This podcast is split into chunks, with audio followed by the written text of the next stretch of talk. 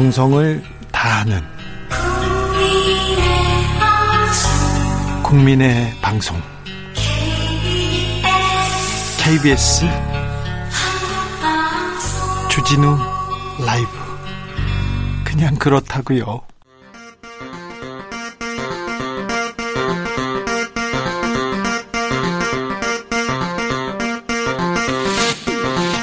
주진우 라이브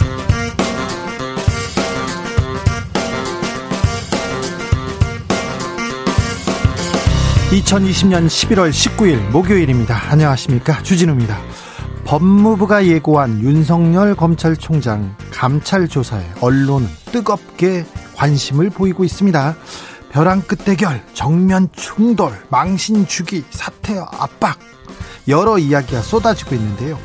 오늘 예정돼 있던 대면 조사는 일단 취소됐습니다. 이런 가운데 윤석열 총장 대선 후보 지지율 계속 상승세를 보이고 있습니다. 추미애 장관은 SNS에 지지자들이 보내줬다면서 법무부 꽃길을 공개하기도 했습니다. 계속되는 추운 갈등 주스에서 정리합니다. 정부가 영끌, 영혼까지 끌어모아서 전세 대책을 발표했습니다. 내후년까지 확보 가능한 주택을 최대한 모아서 11만 4천 가구 이상 공급하겠다. 이렇게 밝혔는데요. 오늘 나온 대책이 전세난 시원하게 해결할 수 있을까요? 집값 좀 잡을 수 있을까요? 전문가 의견 들어보겠습니다. 일본 출신 방송인 사유리 씨의 비혼 출산 한국 사회에 큰 화두를 던졌습니다. 정치권에서도 논의를 시작했습니다. 이 내용을 단독 보도한 KBS 신지수 기자에게 취재 뒷이야기 들어보겠습니다. 그리고 결국 빈손으로 끝장나버린 공수처장 후보 추천위원 끝장 토론 그 현장에서 어떤 일이 있었는지도 김민아 기자와 함께 정리해 보겠습니다. 나비처럼 날아 벌처럼 쏜다. 여기는 주진우 라이브입니다.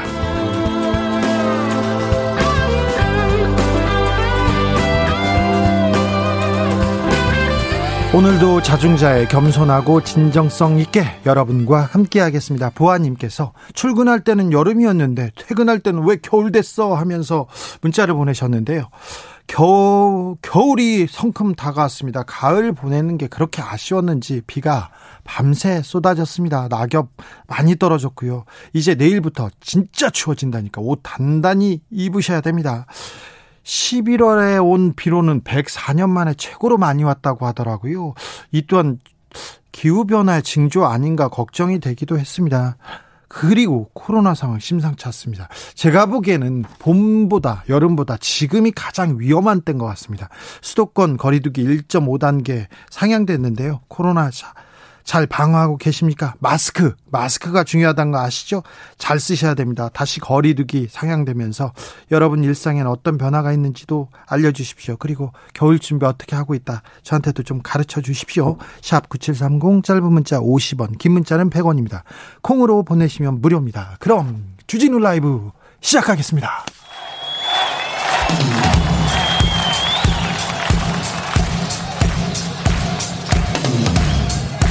매일 오후 5시 5분. 주진우. 주진우. 주진우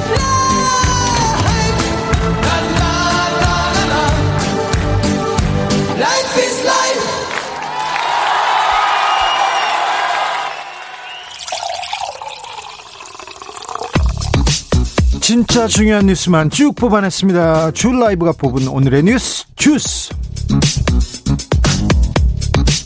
정상근 기자 어서 오세요. 네, 안녕하십니까? 오늘도 코로나 확진자가 300명을 넘었습니다. 네, 어, 오늘 0시 기준 코로나19 신규 확진자 수가 모두 343명입니다. 어, 이틀 연속 300명대고요. 어제보다 더 많습니다. 어, 국내 발생 신규 확진자만 해도 293명으로 300명에 가깝습니다. 서울에서만 107명이 나왔고요. 아이고. 경기도 59명, 어, 경상북도에서 28명이나 나왔고요. 전국적으로 많이 나왔어요? 네, 전남 27명, 강원도 20명입니다. 오늘부터 사회적 거리두기 1.5단계 적용됐는데 이렇게 네. 되면 2단계 얘기가 안 나올 수 없어요? 어, 그렇습니다. 수도권의 경우 일주일 평균 확진자가 100명을 넘으면 1.5단계로 격상이 되고요. 200명을 넘으면 2단계로 격상이 됩니다. 우린 이틀째 300명이잖아요. 맞습니다. 그래서 이 추세라면은 2단계 격상이 불가피한 상황이 될 수밖에 없는데요. 어, 거리두기 격상 효과는 보통 열흘에 서 2주 정도 뒤에 나옵니다. 어, 그런데 오늘부터 1.5단계가 적용이 됐거든요.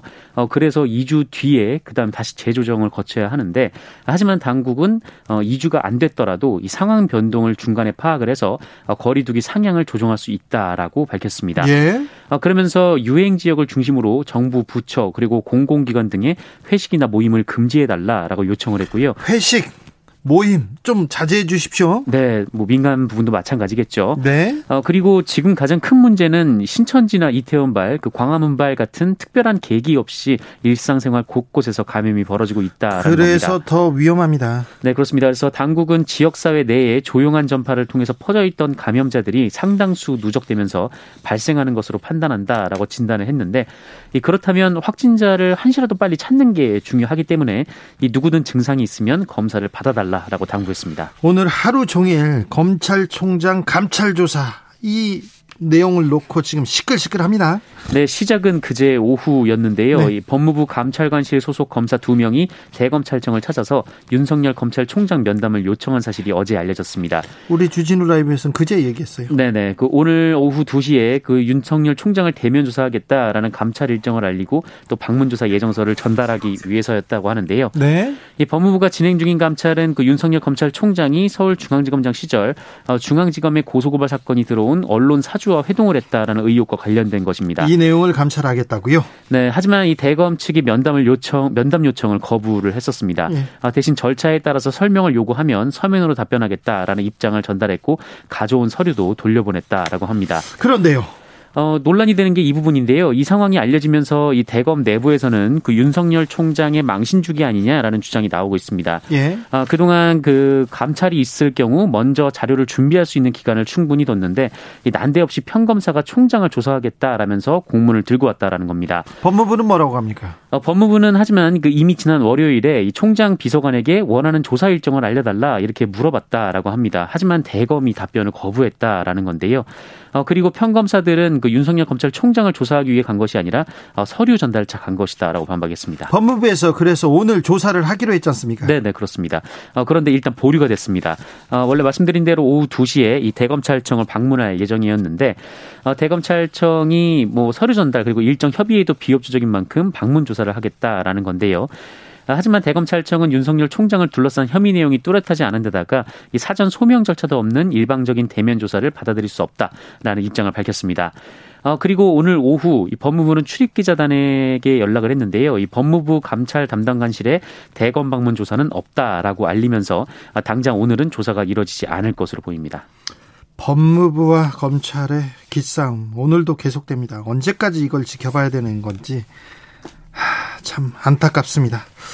공수처장 어제는 임명할 것처럼 후보를 네네. 좀 어, 추릴 것처럼 끝장 토론이라도 하겠다. 우리가 교황 선출처럼 우리가 오늘은 하겠다 하는데 끝내 무산된 모양입니다. 네, 지난 금요일에 이어서 어제 오후 2시부터도 각 위원들이 추천한 예비 후보 10명에 대한 검증을 재개했었는데 하지만 4명까지 후보를 압축은 했지만 그 최종 2명은 결국 선정하지 못했습니다. 어, 추천위원 7명 중 6명이 찬성을 해야 대통령에게 추천이 가능한데 세 차례 표결에도 불구하고 어, 6명 이상의 동의를 얻은 후보자가 나오지 않았습니다. 그래서 끝났어요? 네, 위원회는 사실상 활동을 종료한다라고 발표했습니다. 국민의힘 추천위원들은 이 최종 후보가 없는 만큼 이 새로운 후보를 추천하는 절차로 가자라고 했지만 어, 이 역시 표결을 통해서 부결이 됐습니다. 이 나머지 위원들은 다시 회의를 한다고 해도 현재 구조에서 후보가 선정될, 선정될 가능성이 낮은 만큼 추가 회의를 해도 의미가 없다 이렇게 봤다고 합니다. 민주당은 민주당은 어떻게 해서라도 공수처법 빨리 어, 공수처 빨리 출범시키겠다고 했어요. 공수처법을 개정하겠다고 얘기도 했는데 이낙연 대표가 오늘 얘기했네요. 네, 이낙연 대표는 오늘 당내 법제사법위원회 소속 의원들과의 간담회에서 소수 의견을 존중하려고 했던 공수처법이 악용돼서 공수처 가동 자체가 저지되는 일이 생기고 말았다라며 다음을 위해서라도 소수 의견은 존중하되 공수처 구성과 가동이 오랫동안 필요하는 일은 막도록 제도 개선이 필요하다라고 밝혔습니다. 국민의힘에서 뭐라고 합니까? 아, 국민의힘에서는 후한 무치 독재의 길이라면서 거세게 비판했는데요. 이 주호영 국민의힘 원내대표는 부적격인 사람들을 추천해놓고 그 중에서 반드시 골라야 한다는 강요가 어디 있나 이렇게 주장했습니다. 어, 0337님께서 공수처장 후보 선정을 위한 끝장 토론을 한다고 했는데 쓸데없고 의미 없다는 걸 정말 모르고 진행했다면 현명하지 못하고 뭘 모르는 원들이었고 알면서도 진행했다면 미련한 위원들이네요. 결론은 안 나는 일을 결론을 내겠다고 시도하는 것 자체가 이상한 토론이었네요. 얘기하는데 네. 공수처를 둘러싼 이런 그 논란도 어서 빨리 조금 어서 빨리 좀 끝났으면 합니다. 이게 그렇게 크게 싸우고 그렇게 중요한 네. 싸움이 아니에요. 빨리 아, 빨리 이그 갈등을 마무리하고 앞으로 나가야 하는 것 같습니다. 공수처가 출범된다고 해서도 세상이 바로 맑아지거나 바로 바뀌거나 그렇지 않고요. 그래서 이걸 가지고 어 계속 싸우는 일은 좀 시간 낭비고 노력 낭비다는 얘기를 어 야권에서도 하고요. 김성태 전 의원께서도 계속 지적하는 부분이기도 합니다. 국토부가 오늘 전세 대책을 발표했습니다. 네, 오늘 전세 대책의 포인트는 공급입니다. 향후 2년간 이 다세대 그리고 빈 상가 등을 활용한 공공 임대주택 11만 4,100가구를 공급하겠다라는 건데요. 네. 내년부터는 중산층 가구도 거주할 수 있는 30평형대의 이 중형 공공 임대가 본격 조성되고요. 2025년까지 6만 3천 가구를 확충하고 이후 매년 2만 가구씩 공급을 할 예정입니다. 예. 아, 홍남기 부총리 겸 기획재정부 장관은 이 전세 수요의 매매 전환 그리고 유동성 공급 등 수요 관리형 전세 대책은 가급적 배제를 하고 이 주택 재고 총량을 증가시키는 방식으로 임대주택 공급 확충에 주력했다라고 밝혔습니다. 그리고 조금 예, 그 정부에서 내놓는 이 집들은 좀 싸게 조금 네. 경제적으로 이렇게 이용할 수 있는 건가요? 네, 뭐 문제는 당장 얼마만큼 그리고 가격이 어느 정도로 형성돼서 공급이 되느냐일 텐데요. 예. 어, 정부는 우선 3개월 이상 공실인 공공임대는 무주택 무주택자라면 이 소득 수준에 관계없이 모두 입주를 허용하기로 했는데 예. 어, 현재 전국 공공임대 주택 중 3개월 이상 공실인 주택은 3만 9,100가구입니다. 아, 4만 가구에 가깝네요. 네, 이 중에 수도권이 1만 6천 가구고 서울에 4,900가구가 있습니다. 일단 여기는 소득 과 관계없이 관계없이 가는 거고요. 네, 그렇습니다. 그리고 그, 예. 이 민간 건설 민간 건설사와 이 매입 약정을 통해서 이 다세대 주택이라든지 오피스텔 같은 이 신축 건물을 사전에 확보하는 방식으로 임대 주택을 공급하기로 했는데 아, 이 주택의 이들 주택은 임대료의 최대 80%를 보증금으로 전환할 수 있는 전세형으로 공급이 되고요. 임대료는 주변 시세의 90% 수준으로 맞췄고 그 이하로 내려갈 수도 있다고 김유민 장관이 밝혔습니다. 근데 그 언론에서는 이 전세 대책을 어, 그 세세하게 이렇게 보도하기보다는 호텔을 임대주택으로 개조해서 공급한다. 이거 하나 가지고 굉장히 큰 논란이 되고 있어요. 네, 관련해서 김현미 국토교통부 장관이 입장을 밝혔는데요. 이 호텔 숙박시설 리모델링을 통한 전세 물량 공급 방안에 대한 질문이 나오자 어, 이것은 이번 대책의 아주 작은 부분이다라면서 2, 3% 정도 된다고 했죠? 네, 맞습니다. 어, 언론 보도에서 마치 이것이 이번 대책의 90%인 것처럼 보여서 당혹스러웠다라고 말했습니다. 예. 어, 그러면서 호텔 리모델링을 통한 전세 물량 공급은 유럽 등에서 굉장히 호응도가 높고 서울시에서도 현재 진행하는 사업이다라면서 유럽에서는 서로 들어가려고 경쟁하는 공지 경쟁하는 모델이기도 합니다. 네, 이 머지않아 호텔이 리모델링을 통해서 저렴한 임대료에 질 좋은 1인 가구 주택으로 변신하는 모습을 확인할 수 있을 것이다라고 말했습니다. 관련 내용 잠시 후에 훅 인터뷰 그리고 주필에서 다루겠습니다. 아, 검언 유착 재판 진행 중입니다. 오늘은 이동재 전 채널A 기자의 어, 선배가 증인으로 나왔어요. 네, 어, 증인으로 출석한 사람이 당시 채널A 법조팀장이었던 백모 전 법조팀장입니다. 예? 어, 증언을 했는데 이 증언의 핵심은 이동재 전 기자로부터 자신이 어, 이철 전 밸류 인베스트 코리아 대표 관련 취재 내용을 구체적으로 보고받지 않았다라는 것이었습니다. 백모 기자는 그 이동재 전 기자가 취재 시작 경위와 향후 내용에 관해서 구체적으로 보고한 걸로 기억하진 않는다라면서 또 어떤 방법으로 이철 전 대표를 설득할 것이라고 구체적으로 들은 바가 없다라고 주장했습니다. 네.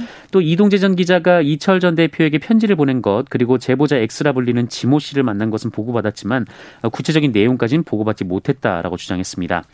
어, 그리고 본인이 검언 유착 의혹이 나온 직후에 한동훈 검사장하고 통화를 했는데 한동훈 검사장은 이동재 전 기자에게 어, 내가 수사팀에 얘기해 줄 수도 있다. 나를 팔아라라고 말한 적이 없다고 증언했다고 합니다.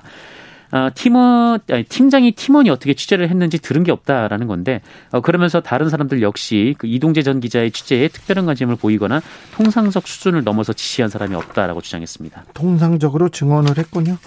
한진가 이명희 씨 관련된 재판도 있었습니다. 오늘. 네, 공적 자금을 투입해서 한진일과 조원태 회장의 경영권을 강화하고 아시아나 인수까지 해준 거 아니냐 좀 이런 비판이 일고 있는데 네. 오늘 이 한진가의 고 조양호 전 회장의 부인 이명희 씨 갑질에 대한 항소심이 열렸습니다. 조원태 회장의 어머니입니다. 네, 결과는 역시 집행유예였습니다. 네. 아, 이명희 씨는 2011년 11월부터 2018년 4월까지 운전기사와 경비원 등 9명에게 20여 차례에 걸쳐서 소리를 지르며 욕을 하거나 아, 폭행해서 다치게 한 혐의를 받고 있는데요. 대단 대단했죠. 대단했어요. 네. 그 말이 그냥 소리 지르면서 욕한다라는 거였지. 네. 실제로 육성이 공개되고 많은 사람들이 충격에 빠졌었죠. 저는 저 이분이 소리 지르고 화내는 모습을 네. 모습이 아니라 목소리를 듣기도 했어요. 그래서 너무 놀랐어요. 네. 실제 들었어요. 정말 네. 너무 놀랐는데 네. 네 항소심은 이명희 씨에게 징역 2년에 집행유예 3년을 선고했습니다. 징역 집행유예입니다. 네, 재벌가는 왜 이렇게 집행유예를 좋아하는지 모르겠습니다.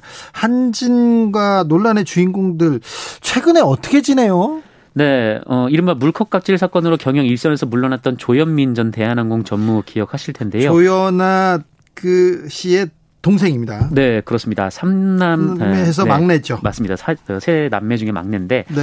어, 1년 갑질 사건 이후 1년 만인 지난해 6월에 한진그룹 지주사인 한진칼 전무로 경영에 복귀했습니다. 네. 아, 그리고 부동산 투자 등을 담당하는 정석 기업의 부사장직도 함께 맡고 있는데 수억 원의 연봉을 받고 있습니다. 예. 아, 그리고 앞서 말씀드린 이명희 전 이루재단 이사장 역시 지난해 7월에 경영에 복귀를 했습니다. 바로 복귀했다면서요? 네, 그룹 계열사 정석 기업의 고문과 항공운수 사업을 하고 있는 한국공항의 자문 역할을 하고 있고요. 역시 수억 원의 연봉을 받고 있습니다. 조현아 씨는요? 조윤아 씨는 아직 복귀했다는 얘기가 없습니다. 지금 그 오빠 아, 동생하고 네 경영권, 경영권 다툼 중에 있습니다. 지금 그 아, 아버지였죠? 조 조양호 회장. 회장이 돌아가시고 나서 지금 조원태 회장과 그리고 조현아 씨를 비롯한 그 가족 간에 지금 재산권, 경영권 분쟁 중에 있습니다. 그 네. 와중에 그 와중에 지금 아시아나 항공에 대한 음, 인수합병이 지금 이 절차가 이루어지고 있는 거고요. 네, 재판은 이렇게 됐군요. 음, 지난해 학대를 받아 사망한 아이가 무려 42명이나 된다는 발표가 있었습니다. 네, 사망한 아이만 42명입니다. 어, 오늘부터 일주일 동안 아동학대 예방 기념 주간인데 어, 오늘 발표된 복지부 자료에 따르면 이 국내 아동학대 신고 건수가 2015년엔 19,214건이었거든요. 어, 그런데 지난해 41,389건으로 5년 새 크게 증가를 했습니다. 통계를 보면 지난 5년간 부모가 아동학대 가해자인 비율이 70% 이상으로 압도적으로 높았고 네. 친인척 그리고 부모의 동거인 등이 뒤를 이었습니다. 부모가 대부분이었어요. 네, 유형별로는 여러 학대가 복합적으로 나타난 경우가 14,400여 건으로 가장 많았고 정서적 학대가 7,600여 건, 신체적 학대가 4,100여 건, 방임이 2,800여 건, 성적 학대가 800여 건으로 나타났습니다. 학대를 받아 사망한 아동도 지난해 42명이 달했습니다. 좀 더 세심하게 주변을 좀 살펴야 될 것 같습니다. 이렇게 주위를 둘러보고 아이들이 조금 아, 좀 밝게 자라고 있는지 잘 자라고 있는지도 좀 아, 둘러보셔야 됩니다. 네. 택배 기사가 아니고요. 택배 업체 노동자예요. 그러니까 택배 회사에서 일하는 노동자입니다. 네, 네. 과로로 인해 사망한 것으로 추정되는 사건이 발생했습니다. 네, 지난 10일 오후 경기도 이천의 쿠팡 물류센터에서 컨베이어 벨트 정비 업무를 하던 이 쿠팡의 계약업체 노동자 50살 최모 씨가 작업 중 쓰러졌습니다. 또 쿠팡입니다. 네, 직후 병원으로 옮겨졌는데 안타깝게 사망을 했고요. 심근경색에 따른 사망이라는 네, 구두 소견이 나왔습니다. 또 쿠팡입니다. 네, 유족은 지병도 없었다라면서 과로사 가능성을 제기하고 있습니다. 어, 고인이 TV를 보면서 어, 혹은 이제 밥을 먹으면서 이제 꾸벅꾸벅 조는 모습만 봤다라고 하는데 이 최모 씨 휴대전화를 열어보니까 근무 시간이 빼곡히 기록해 있었다라고 예. 합니다. 이걸 보니까 새벽 6시에 나가서 다음날 새벽 2시까지 일한 적도 있고요. 새벽 6시에 나가서 새벽 2시까지 일한다고요? 네, 20, 20시간을 일했다는 네. 것이죠. 그리고 어떤 주는 81시간이나 일했다라고 합니다. 이 만성과로의 기준이 주 평균 60시간인데 이를 훌쩍 넘었습니다. 아, 이거 뭐 근로기준법 준수하고 있나요? 네, 고인은 뭐 쿠팡 소속 노동자가 아닌데 쿠팡층이 사실상 작업 지시를 한 것으로 보이는 어, 문자 메시지인 카카오톡 메시지가 나왔습니다. 불법 파견 아닌가 이거? 네, 그런 언론의 지적이 나오고 있습니다. 하지만 쿠팡 측은 작업 지시 여부를 부인했고요. 이 고인이 소속된 하청 업체는 확인해 줄 것이 없다라는 입장을 한겨레에 밝혔습니다. 아이고. 사법농단 재판이 있었어요. 핵심 인물인 임종원 전 법원 행정처 처장이 네. 법정에 나오지 않, 않습니다. 네, 오늘 직권남용 등의 혐의로 기소된 이민걸 전 법원행정처 기획조정실장 그리고 이규진 어, 전 대법원 양형위원회 상임위원에 대한 재판이 있었습니다. 네. 아, 이 재판에 임종원 전 차장이 증인으로 소환됐는데 안 나왔습니다. 네. 어, 임종원 전 차장은 불출석 사유서에 본인이 기소된 사건 재판이 마무리되기 전에는 어, 다른 타범돈당 사건 재판에서 증언을 할 수 없다라고 주장을 했습니다. 이게 지금 어, 임종원 법원 행정처 차장하고 그 아래에 있는 판사들이었거든요. 누가 지시했다. 네. 아니다. 위에서 시켰다. 아니다. 밑에서 알아서 했다. 지금 떠넘기는 그런 내용도 좀 있어서 재판에서 얘기하기가 좀 난처한 거는 이해합니다. 그래도 판사 출신이 판사가 재판에 안 가고 네. 재판을 기피하면 어떡해요. 네, 재판부는 이에 다음 달 3일 임종원 전 차장을 재차 증인으로 부르기로 했고, 부르기로 했고 또 불출석 사유가 정당하지 않다면서 과태료 300만 원을 부과했습니다. 근데 사법농단 재판 재판은 끝나기는 하는 건가요? 네, 끝날 기미가 안 보입니다. 지금 한 달 전에 양승태 전 대법원장은 100번째 공판을 했거든요. 네. 어, 그런데 진행률이 30%도 안 됩니다. 어. 핵심 증인이 임종원 전 차장인데 임종원 전 차장이 이런 식으로 재판을 계속 기피하고 있기 때문입니다. 어, 그래서 임종원 전 차장 재판, 임종원 전 차장은 재판이 끝난 뒤에 본인이 증언을 하겠다라는 건데, 본, 어, 정작 본인의 재판은 재판부 기피 신청까지 해서 진행이 더 더딘 상황입니다. 지금 이런 속도라면, 이런 추세라면 양승태 전 대법원장, 그리고 임종원 전 차장은 한 10년 정도 재판 받을 수 있어요. 네네. 1심을요. 2심도 한 10년 정도 받을 수 있고요. 이렇게 하면요. 어, 본인들은 그냥 네, 죄를 어, 받지 않고 어, 여생을 마무리해도 마무리할 수도 있는 그런 엄청난 법 재판 재판의 기술을 보이고 있습니다. 이건 일반인한테 통용되지는 않습니다. 네, 네. 법을 잘 아는 사람들의 이런 행동이 뭐 다른 이제 뭐 그 범죄자들에게 좀 지침을 주는 것 같아서 좀 씁쓸하긴 합니다. 좀 너무하는 것 같습니다. 0085님이 방과후 강사입니다. 강제 휴직 상태인데요. 견디다 못해 공부방 오픈했는데요. 코로나로 타격. 아, 진짜 살아도 사는 게 아닙니다. 좀 힘을 내주십시오. 우리가 우리가 다 같이 코로나를 극복해야 됩니다. 지금 힘을 내주셔야겠습니다. 힘은 좀 내주세요. 힘내세요. 주스 정상근 기자 함께했습니다. 감사합니다. 고맙습니다. 교통정보센터 다녀오겠습니다. 김은아 씨. 주진우 라이브.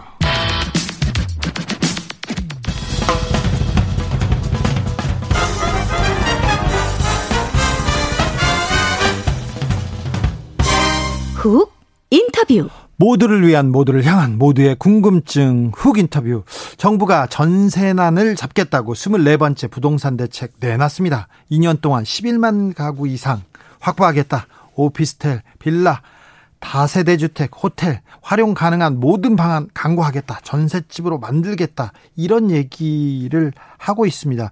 호텔을 활용한다는 방안에 대해서 언론은 좀 뜨겁게 야당은 거세게 반발하고 있는데 어떤 내용인지 오늘 나온 대책 꼼꼼히 들여다보겠습니다. 한문도 연세대 금융부동산학과 교수 모셨습니다. 안녕하세요. 네, 안녕하세요. 오늘 서민 중산층 주거 안정 지원 방안이라는 그 큰 부동산 정책을 발표했습니다. 주요 내용 어떠, 어떻게 됩니까? 일단 요즘에 이제 뭐 전세난의 어떤 보도가 심화되고 네. 현장에서도 그런 현상들이 나타나니까 정부에서 2023년부터는 뭐 안정될 걸 알고 있지만 선제적으로 이제 그 주택 전세 물량을 예. 조기에 공급하는 대책을 세우셔가지고 제가 볼 때는 좀 시장에 도움이 될 수 있는 방향으로 그리고 또 네. 중요한 건 실현 가능성, 실질성인데 그런 부분이 많이 확보된 대책입니다. 그래서 아 그래요? 내용은 상당히 좋다고 봅니다. 왜냐하면 페이지 숫자가요. 예. 뭐 발표는 한 장짜리로 했지만 내용은 한 40장 됩니다. 어, 저도 읽어봤는데요. 네, 아, 네. 많이 준비를 했더라고요.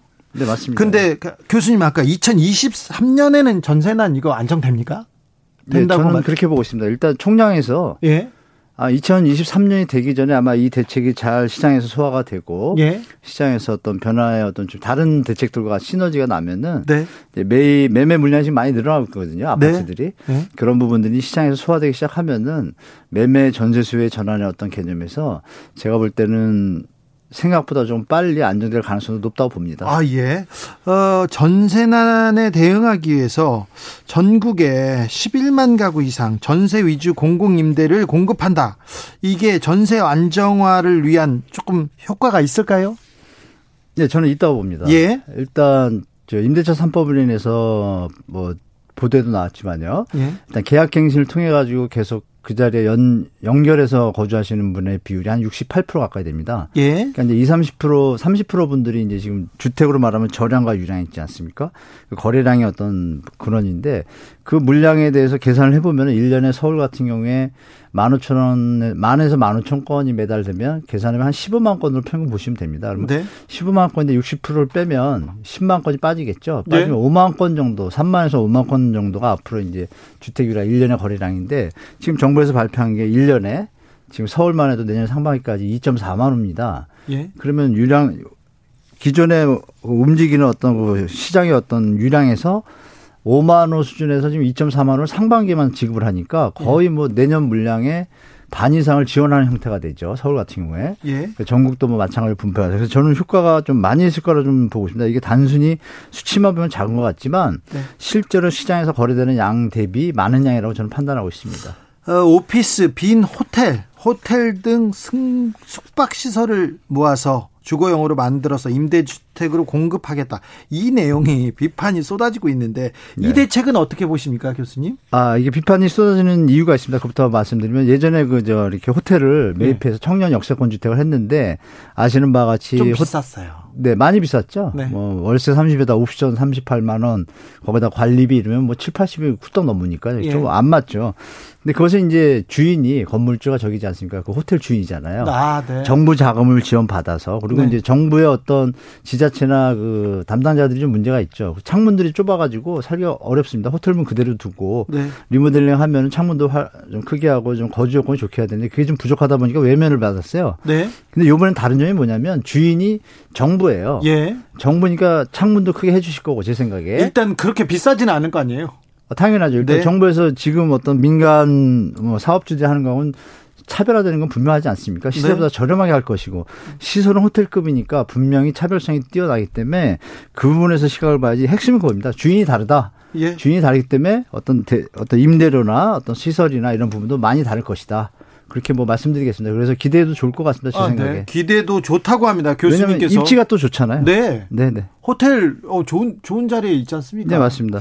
제가 서민 중산층 주거 지원 방안 이렇게 꼼꼼히 봤는데 네. 정부에서 대책을 많이 강구한 것 같아요. 그런데 네. 교수님도 전문가인 교수님도 어 이번에 효과가 좀 있을 거다 좀 지켜보자 이렇게 얘기하는데 예, 예. 언론 보면 이번 대책 나온 거를 나온 건데 또 누더긴 것처럼 보이고 이 정책 나오자마자 언론에 언론은 좀 화가 난 것 같아요. 이 부동산 정책을 다루는 언론의 태도 어떻게 보십니까? 어, 심각하다고 보죠. 뭐 세계에서 꼴찌하는 건 당연한 결과다. 부동산 분야는 더 특히 심합니다. 언론이요? 제가 볼 땐 그렇습니다. 네. 일단 팩트 체크도 잘 안 하고 예. 뭐 갖다 받아쓰기가 좀 바쁘신 분들이 더 많으신 것 같아요. 제가 볼 때. 예. 정확한 보도보다는 허위 보도량이 좀 많은 것 같고요.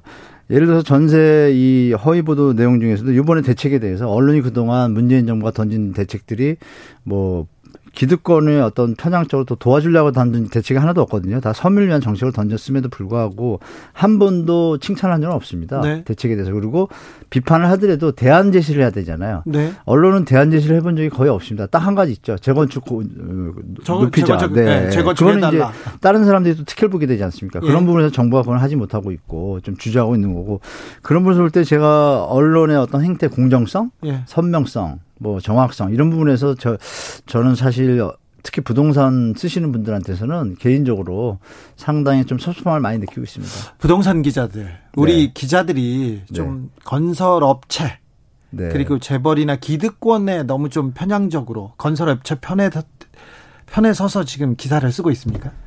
아, 안, 안 그렇고 좋게 쓰시는 분들 좀 계세요. 좀 예. 의지를 가지시고. 그러나 이제 조직이라는 게 있지 않습니까? 또 예. 조직의 어떤 시스템상 또 페이를 받는 그런 입장이다 보니 어떤 그 사주라 그럴까요 언론사에 예. 사주의 어떤 입김을 무시할 수는 없을 겁니다. 그런 영향 때문에 허위 보도가 좀 많다고 판단을 하고요. 좋은 아, 기자님들이 많이 계셔서 좀 정확하게 좀 했으면은 이 정도까지 이렇게 시장에 난리가 나지는 않았겠다고 좀 보고 있습니다. 예를 들어서 기자분들이 지금부터 네. 23년부터 안정되니까 집 사지 마세요를 일주일 동안 기사를 냈다고 가정을 할게요. 네. 이것도 허위 보도로 가정을 하고 그러면 일반 젊은이나 이분들이 시장 어떻게 보겠어요? 잠시 생각을 하게 되겠죠. 네. 근데 지금 뭐 한 4년 동안 쉬지 않고 혼란과 불안과 대책이 잘못됐다 이 일조잖아요. 네. 일관됐지 않습니까? 네. 그건 이제 정치적인 목적이 좀 가미됐다고 저는 판단할 수밖에 없습니다. 네. 교수님, 23년부터는 주, 주택 시장이 안정됩니까? 그러니까 집 사지 말아야 됩니까? 집 사지 말라는 건 좀 말씀 안 드리겠습니다. 예. 왜냐하면 예. 자녀가 계시면 네. 지금 집값이 오르면 얼마나 더 오를 것이고 내리면 얼마나 더 내리겠어요. 물론 예. 얼마나란 표현이 어떤 뜻이냐면 이거죠. 자기가 거기에 스트레스를 받고 연구하고 매달리는 일부 이렇게 투자 세력 그, 그분들이 아니라면 일반인들이라면 편안하게 지금 1억을 더 비싸게 주고 샀다고 가정을 할게요. 예. 거기서 계속 사실 생각을 하신다라면 자녀들이 어려요. 그럼 자녀들과 행복을 누리는 가치를 따질 수가 있습니까? 아, 그렇죠. 지금 뭐 온 국민이 부동산 휘둘려 가지고 자녀도 못 돌보고 이러면 안 되잖아요. 네. 제가 볼 때는 자녀분들이 어리시고 그런 뭐 인생의 실질적인 어떤 가치를 느끼시려면 그냥 사시면 되고요. 네. 다만 이제 그런 부분보다 애들도 다 크시고 또 아니면 새로 진입하시는데 결혼 좀 나중에 하고 아기가 좀 나중에 생긴다든지 이러면은 제가 볼 때는 신도시를 노리시는 게 정상이라고 봅니다. 지금 제가 볼 때는 가격의 임계점에 왔다는 사실은 주택 매매 거래량이 지금 급감했거든요. 네. 회복이 안 됩니다. 제가 볼 때. 다들 신도시 쪽으로 가실 계획이 있기 때문에 신도시 때문에 전세로 수요가 전환이 되지 않습니까? 그래서 전세값이 좀 오르는 건 당연한 거예요. 아하. 그분들이 전세난이라는 얘기도 있지만 전세를 일부러 가는 겁니다. 왜? 가서 계시다가 3기 신도시를 받겠다는 분들이 대부분입니다. 제가 볼 때. 아, 그래요? 네네. 음, 느티나무님께서는 임대차 3법, 전세 멸종법이라는 얘기도 있어요. 저도 전세인데 얘기는 하는데, 전세 사시는 분들은 걱정이 좀 많습니다. 네. 이번 부동산 대책에 임대차법 개정 과 같은 근본적인 해법은 빠졌다는 비판 나오고 있습니다. 네, 그, 그분 누구신지 모르지만 정확합니다. 네. 저도 동감하는데요. 임대차 우리 입법이라고 그러죠. 일단 뭐 3법 중에 뒤에 건 나중에 하겠지만 내년부터 네. 신고제니까 입법 중에 계약갱신권이 제일 문제잖아요. 네. 그걸 보시면은 저 임대 주택 임대차 보호법상에 보시면 임대차 존속기라는 기간이라는 항목이 있어요. 존속 기간이 지금 1년에서 2년으로 2년으로 바뀐 지가 89년도인데 그건 그냥 놔두고 저의 저 뒤에 가가지고 다른 조항에 붙여놨습니다. 무슨 뭐 부록처럼 예. 이게 잘못된 거죠. 애초에 임대차 존속 기간을 4년으로 못을 박았다라면 그리고 예외 조항을 포지티브가 아니라 네가티브의 형태로 어떤 경우에만 예외를 줬더라면 그게 어떤 예외가 지금 문제가 생겨 이런 경우입니다. 아들이 살겠습니다라고 통보를 하면 임차인 입장에서 어떻게 가능합니까? 확인할 그렇죠. 필요 없어요. 예. 근데 아들이 만약 15살이에요. 예. 늦게 딸인데 예. 법적으로 문제는 없잖아요. 이런 일들이 시장에서 비일비재합니다. 아 그래요? 네네. 그럼 안 되죠. 시장에서 심각한 어떤 공유된 어떤 지침들까지 있어요. 세입자를 내보내. 그럼 세입자를 네. 내보내게 되면 빈집이 요새 매매가 잘 되잖아요. 예. 지금 매매 값을 바치려고 이런 어떤 담합이나 이런 행위들이 존재하고 있습니다. 그렇죠. 제가 볼 때는 그거 잡아야죠. 이런 부분을 정부에서 잡아야 되고 이번에 대책을 내실 때 전세차를 4년으로 그냥 다시 바꾸시면 이런 분란이 없습니다. 임, 대인하고 임차인하고 싸울 일도 없고 4년에 살라 그래도 자기가 때가 되면 나가잖아요. 알아서. 아, 그럼요. 그런 식으로 아들이 만약 들어온다. 2년 뒤에 들어오면 무슨, 무슨 별, 별 일이 있나요? 없습니다. 그래서 그런 부분을 제가 볼 때 원, 원, 처음부터 다시 한다 그러는데 처음부터 다시 원치해서 존속 기간을 그냥 4년으로 박아 버리면 그분에 대한 이제 소유주분들의 재산 가치, 자본 가치 어떤 감소 부분에 대한 편익은 양도세 완화라든지 4년 뒤에 파실 때 또 뭐 종부세 완화라든지 이런 혜택을 준다라면 둘 다 두 마리 토끼도 잡을 수 있는 방, 방안이 있는데 왜 그쪽을 연구 안 하시는지 좀 이해가 안 됩니다. 네, 그, 그 따끔한 지적 같습니다. 어, 이번 대책 이렇게 꼼꼼하게 봤, 봤더니 1인 가구, 1, 2인실에 이게 치중하고 있었 치중하고 있는 게 보입니다. 정부 대책이 1인 가구 증가를 많이 염두에 둔 것 같습니다.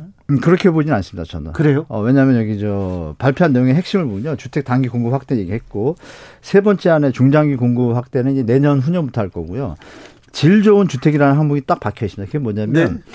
지금 말씀 주신 대로 1, 2인 가구에 치우치다 보니까 실질적인 우리 필요한 2, 3인 가구 아파트를 원하는 2세대들이 수용할 수 있는 거랑 미스매치가 나지 않습니까? 그래서 중산층도 살고 싶은 질 좋은 어, 네, 네, 공급하겠다. 그게 이렇게. 박혀 있습니다. 그래서 제가 볼 때 호텔 같은 경우도 정부가 조금만 애를 쓰셔서 재원을 투입하면 호텔 보통 건물은 내력벽이라는 게 있고 가벽이 있지 않습니까? 예. 호텔은 이제 가벽의 형태가 사이사이에 많습니다. 그러면 완룸실을 트면 투룸이 되고 세 개를 트면 쓰리룸이 돼서 25평짜리가 나올 수가 있어요. 예. 다만 이제 정부에서 원하는 대로 충분한 세대 물량의 수에서 좀 감소 현상이 벌어지겠죠. 예. 그걸 알맞게 믹스해서 제가 볼 때는 1, 2인 가구도 들어가지만 2, 3인 가구도 충분히 살 수 있는 주택을 같이 공급하지 않을까 저는 내용을 보니까 그렇게 좀 해석하고 있습니다. 아, 네. 기대를 좀 해봐도 좋을지 않을까 좀 싶네요. 김춘영님 이런 문자 주셨어요. 우리는 네. 아파트를 원합니다. 멸공 KMJ님은 호텔에서 뭐 하라고 권준식님도 호텔소 전세 살라는 정책이 좋은 정책이다. 아 모르겠어요. 이런 댓글 많습니다. 다시 한번 좀 설명해 아, 호텔이 주세요. 아닌데요. 호텔 호텔을 완전 리모델링을 싹 해서 네. 개별 난방 그, 그 부분도 아마 정부에서 이번에 하기를 좀 개인적으로 바라는데 네. 일단 호텔식의 아파트도 있지 않습니까? 비싼 아파트들. 네. 그거하고 이제 비슷하게 가려는 것 같아요. 제 생각인데. 그렇죠. 그러면 이제 바닥 난방도 들어가고 창문도 샤시를 크게 넓히고 아파트 형태로 하고 다만 호텔은 객실이 마주하다 보니까 통풍의 개념이 약간 약해요. 그럼 환기시설을 좀 추가해 주고 그런 부분들을 갖다가 좀 믹스해 가지고 다 같이 넣는다라면 기존의 뭐 역세권 청년 주택 호텔로 해서 미스 실패한 작품 이런 거와는 좀 차별화된 작품이 나오지 않을까. 작품이라고 해서 좀, 좀 죄송하긴 하지만 정부가 지금 저 제가 30페이지 넘다 그랬잖아요. 그 네. 내용을 들여다 보니까 고민을 한 적이 많이 있습니다. 그래서 개별 난방 형태로 가려고 하고 있고 그래서 예전과 좀 다른 형태로 나오지 않을까 좀 기대를 하, 해도 되지 않을까 좀 보고 있습니다. 아파트 중심으로 전세값 상승하고 있지 않습니까? 네, 네. 이 전세값 상승이 또 매매가를 또 부추길까 이것도 걱정이 되고요. 그리고 이번 정부 대책에 아파트에 대한 공급 대책은 좀 빠진 것 같은데 좀 대안이 필요하지 않습니까? 대안은 이제 재건축 재개발 공공 재개발 지금 던졌잖아요. 네. 그중에서 이제 12월 말이면 현장들 중에 일단 미스매치는 어쩔 수 없습니다. 예. 갑자기 집을 세울 수는 없지 않습니까? 네. 그건 감사하고 어떤 1, 2년 정도 감사할 생각하고 2년 정도를 계산하시면 공공 재개발 재건축과 그리고 정부에서 추진하는 그 신도시 정책에서 사전 분야 이런 것들이 이제 투입되게 되면 일단 실미적 안정이 좀 시장에 신호를 주게 되거든요. 그러다 보면 이제 매수 수요가 가수요가 줄게 되게 있습니다. 그러면 그런 현상이 경제는 심리다라는 얘기처럼 부동산도 심리가 많거든요. 더, 더 크죠? 네, 맞습니다. 갑자기 어느 날 확 꺾입니다. 시장이. 그래서 그런 부분에 대해서 제가 볼 때는 지금 미스매치를 정부도 인정하고 계시고 시장도 다 알고 있고 이 미스매치를 이용해서 기존의 갭 투자부나 이런 분들이 이 혼란기와 과도기를 이용해서 집을 팔아야 되는 시점이에요. 제가 볼 때. 지금요? 네, 그, 그런 것들을 감안해 보신다라면 진짜 꼭 필요하지 않다면 저는 개인적으로 조금 참고 기다리셨다가 아, 약간 뭐 빌라 다세도 좋은데 많거든요. 요새 엘리베이터 있고 막 깨끗한 데 많아요. 잠시 가셨다가 신도시의 어떤 물량이 확대가 되면서 분산이 되면은 서울시의 가격이 하방 압력이 압력이 일어나게 되고 시장 가격이 조정이 일어나지 않습니까? 네. 그때를 하시는 게 훨씬 자본적인 측면이나 심리적인 측면에서 좀 안정적이지 않을까 저는 뭐 그렇게 권해드리고 싶네요. 잠시 기다렸다 시간을 좀 여기서 더 올라가는 건 좀 미친 집값이 아닐까요? 제가 볼 때. 일단 매매가 17,000, 15,000건 하던 것이 예. 지금 2, 3천대를 많이 다 내려왔습니다. 예. 그럼 거의 필수적인 그 매매 조건에는 요새 증여 많잖아요. 그러면 실수요자들이 지금 시장에서 지금 안 나타나고 있다는 얘기죠. 그래서 네. 요즘 뭐 몇천 건 자체도 아시겠지만 일부 이렇게 말씀드려도 되는지 모르지만 우리 저 업종 중에 뭐 경찰분이라든지 공무원 쪽 또 은행 쪽 이런 쪽 있는 분들은 어, 집을 그동안 미루셨다가 자꾸 집값이 이르고 머리 아프니까 그쪽 분들은 그 회사나 조합에서 그 매매 자금 대출이 저리로 나옵니다. 한 1% 수준으로. 네. 그분들이 요번에 이제 시장에 다 많이 들어왔어요. 예. 근데 그분들 마치고 나면 요새 뭐 아시겠지만 40대, 30대 영끌 하다가 30대, 20대 영끌까지 나왔잖아요. 네. 자, 그럼 다음은 뭐 20대, 10대 영끌이 될까요? 아이고, 그럴, 그럴 거의 끝에 없죠. 왔다는 네. 느낌이 좀 드실 겁니다. 제가 볼 때는 더 좀 폭등하기에는 앞으로 물량이 나올 아, 이 부분 이 부분을 좀 말씀드리겠네요. 노태우 정부 때 우리가 200만 원 공급돼요. 지방이 120만 원하고 서울 수도권이 80만 원 공급이 된 겁니다. 일기 신도시가. 네. 그때 매년 인구가 서울 수도권에 50에서 70만이 늘 때예요. 네. 매년 인구 네. 증가가요. 네. 그럼 10년이면은 뭐 거의 400만, 500만 늘지 않습니까? 지금은 그, 그렇지 않잖아요. 지금 인구가 좀 멈췄잖아요. 네. 근데 그 와중에 지금 127만 원 계획을 세웠고 100만 원은 픽스고 27만 원은 공공 재개발과 공공 재건축이에요. 유동성은 좀 있죠. 그럼 100만 원은 확정적이잖아요. 네. 7년 동안. 네. 그럼 시장이 보이지 않습니까? 그 부분을 좀 체크하셔가지고 우리 시청자분들이 시장에 대응하시는 게 좀 도움이 되지 않을까 싶네요, 제 생각에. 한지윤님께서는 임대주택이 안 좋다는 의미부터 이런 이미지부터 없애야 됩니다. 이런 얘기 하셨고요. 좋은 지적인 것 같습니다. 이종철님은 전세 사는 사람은 계속 전세 살라는 정부 지침, 매목 가격은 어쩔 거예요 얘기했습니다. 김대수님 호텔을 거주용으로 바꾸는 것에 대해서 국민이 알지 못하다 보니까 거부감을 느끼는 것 같은데 막상 해놓고 보면 경쟁률이 높을 수도 저도 비슷하게 생각합니다. 아, 교수님 이번이 네 정부의 24번째 부동산 대책입니다. 그동안 네. 부동산 정책이 제대로 효과를 봤다고 보기에는 좀 어렵습니다. 그래서 네, 이번 대책도 회의적으로 보시는 국민들 많습니다. 전반적으로 문재인 정부의 부동산 대책 어떻게 보십니까? 평가를 좀 해주십시오. 네, 저 취임 초반부터 시장에다 신호를 많이 줬습니다. 네. 정부가 원했던 건 시장 자정작용을 원해서 뭐 많이 들으신 핀셋 정책. 네. 근데 이제 이게 풍선 효과로 인해 가지고 잘못된 결과가 나온 겁니다. 잘못됐죠, 그거 정책을 선하게 했지만 결과가 네. 안 좋기 때문에 이것은 뭐 정부에서 인정을 해야 됩니다. 네. 근데 그 원인이 경제 성장률 2.0이라는 수치에 어 우리 저 경제부 쪽 경제 관료들이 어, 문재인 2019년이죠. 그때 2.0입니다. 경제성장 달성이. 네. 그 수치를 맞추고 싶어가지고 제가 아, 보지는 않았지만 네. 경제 성장률을 유지해야 좀 모양이 난다라는 이런 잘못된 어떤 의식을 가지고 재경부 관료들이 계속 그 얘기합니다. 지금 던 지금 다 던진 대책들을 그때 던졌으라면 이미 잡혔을 텐데 네.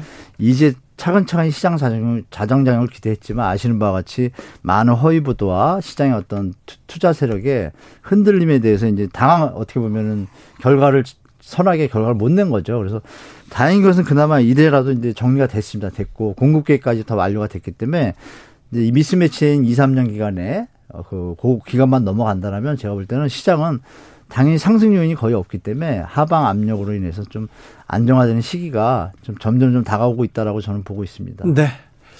지금까지 한문도 교수님이었습니다. 감사합니다. 네, 감사합니다.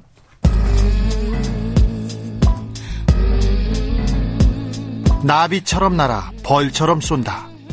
주진우 라이브.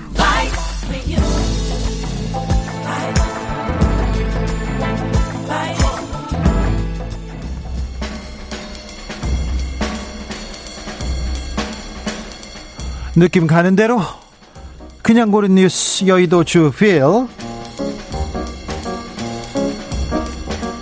민간인 불법 감청 전 기무사 간부 2심에서 선고유예 연합뉴스 기사입니다.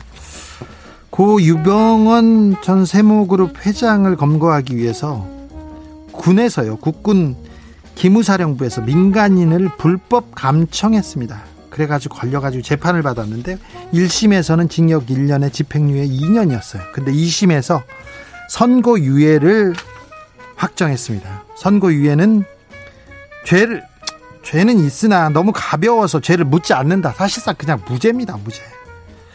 성수재, 양진수, 배정현 부장판사인데요. 기무사는 나라를 지켜야 되는 가장 중요한 정보를 어, 얻는 데입니다. 그런데 민간인을 사찰하고 감청했습니다.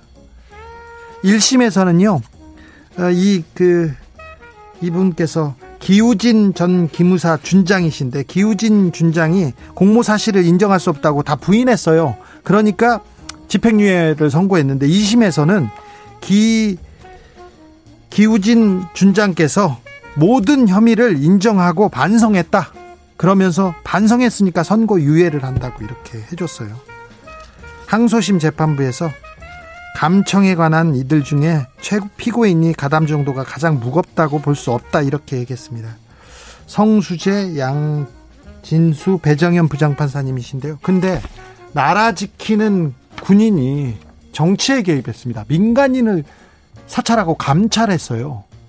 근데 이게 무겁지 않다고요? 죄를 인정했으니까 죄를 묻지 않겠다고요? 그럼 누가 책임져요?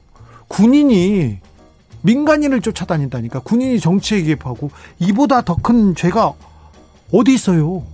그런데 가담 정도가 무겁다고 볼 수 없다고요? 하... 군인이 이렇게 민간인을 감청해도 되는 건가요? 그럼 아 조금 무섭습니다. 이런 판결을 보면 판사님 무서워요, 저는. 저만 무서운 거가요? 호거 소리 듣기 싫어요. 호텔 전월세 대책, 호텔 거지 조롱도 아시아 경제 기사인데요. 어, 아까 부동산 대책 얘기 나왔지 않습니까? 전세 대책. 그래서 호텔을 이제 그 전셋집으로 임대주택으로 바꾼다고 하니까 호거 아니냐는 얘기를 지금 언론에서 쏟아내고 있습니다. 호거는 호텔 거지를 뜻하는 일종의 신조어래요. 그러면서 모텔에서 살고 싶냐 조롱도 있다면서 계속 비판합니다. 뭐라고 하냐면은 비록 세입자 입장이지만 출퇴근이 가깝고 사회 인프라 시설이 확충된 곳을 선호할 텐데 정부가 내놓는 호텔 전월세 전월세 상권은 그럴 수 없다는 지적이다. 호텔이 굉장히 좋은 위치에 있는데 왜 이런 얘기를 하시는지 조금 이해가 안 됩니다. 조금 더 읽어볼까요? 서울에서 전세를 살고 있다는 40대 직장인 김모 씨는 평수가 줄어들고 결국 비좁은 공간에서 가족들과 지낸다는 건데 누가 들어오겠냐. 휴거라는 말, 휴거라는 말이 있대, 있다고 하죠. 임대, 임대 아파트에 사는 사람들을 비하하는 말에 이어서 호거라는 말까지 나왔다면서 호텔 거지 놀림 받고 싶지 않다 이렇게 토로했다고 합니다. 20대 대학생 이모 씨도 호텔에서 살고 싶지 않다 이렇게 얘기했다는데 어 정부 대책이 나오기도 전에 호텔을 주거 환경으로 바꾸겠다는 말만 나오자마자 언론에서 지금 그 비판 여론을 쏟아냅니다. 아까 그 교수님께서 이건 허위 보도다 이렇게 얘기하시는 분도 있는데 혹시 기자님들 호텔 이쪽에서 살고 싶은데 못 들어가게 하고 본인들만 이렇게 들어가시려고 생각하시는 건 아니겠죠? 그렇지는 않을 겁니다. 네. 않을 거예요. 특급 쇼맨십 기자회견장에서 날 생선 뜯어먹은 스리랑카 정치인 연합뉴스 기사입니다. 스리랑카 한 수산시장에서 코로나 집단 집단 감염, 감염이 있었대요. 그래서 확진자가 급증하니까 수산시장 폐쇄하고 시장에는 팔리지 않은 생선 수만 톤이 방치됐답니다. 그래서 전 수산부 장관이었던 딜립 위다리치 씨가 이 사람들에게 생선을 먹으라고 호소하기 위해서 물고기를 가져와서 기자회견을 합니다. 그러면서 30cm 크게 물고기, 물고기를 그냥 날로 씹어, 씹어 먹, 먹어가지고 사람들을 놀라게 했습니다. 너무 파격적이어서 SNS 그리고 각종 매체에 보도됩니다. 우리가 지금 한국에서 스리랑카 한 정치인 얘기를 하는 걸 보면 엄청 효과를 거두긴 했습니다. 엄청 홍보 효과 좋았습니다. 딜립 전 장관님.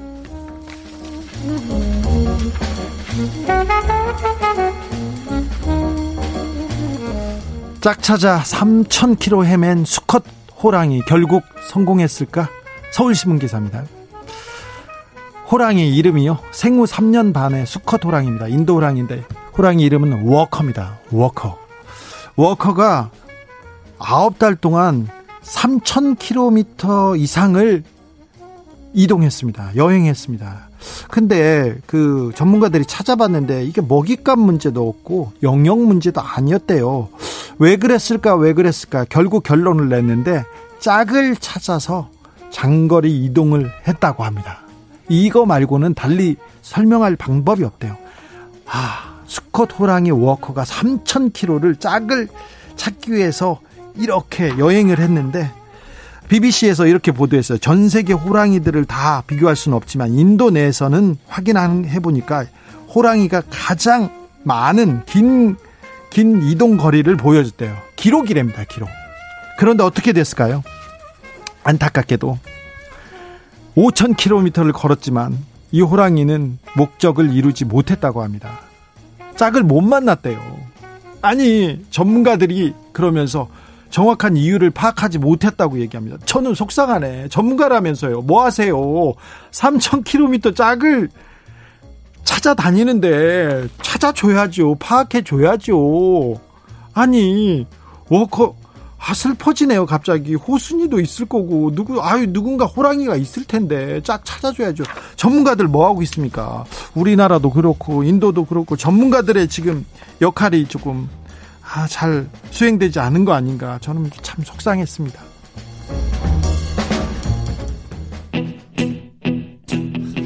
서울 목동 열병합 발전소에서 화재가 발생했습니다. 소방당국이 진화 중이라는 속보가 들어왔습니다. 아, 그 주변을 지나는 분들 각별히 좀 주의해 주십시오. 자세한 소식 들어오는 대로 속보 이어가겠습니다. 프로클레이머스의 I'm gonna be 들으면서 저는 잠시 후에 6시에 돌아오겠습니다. I know I'm gonna be, I'm gonna be the man who gets drunk next to you. And if I heaver, yeah, I know I'm gonna be, I'm gonna be the man who's heavering to you. But I will walk 500 miles.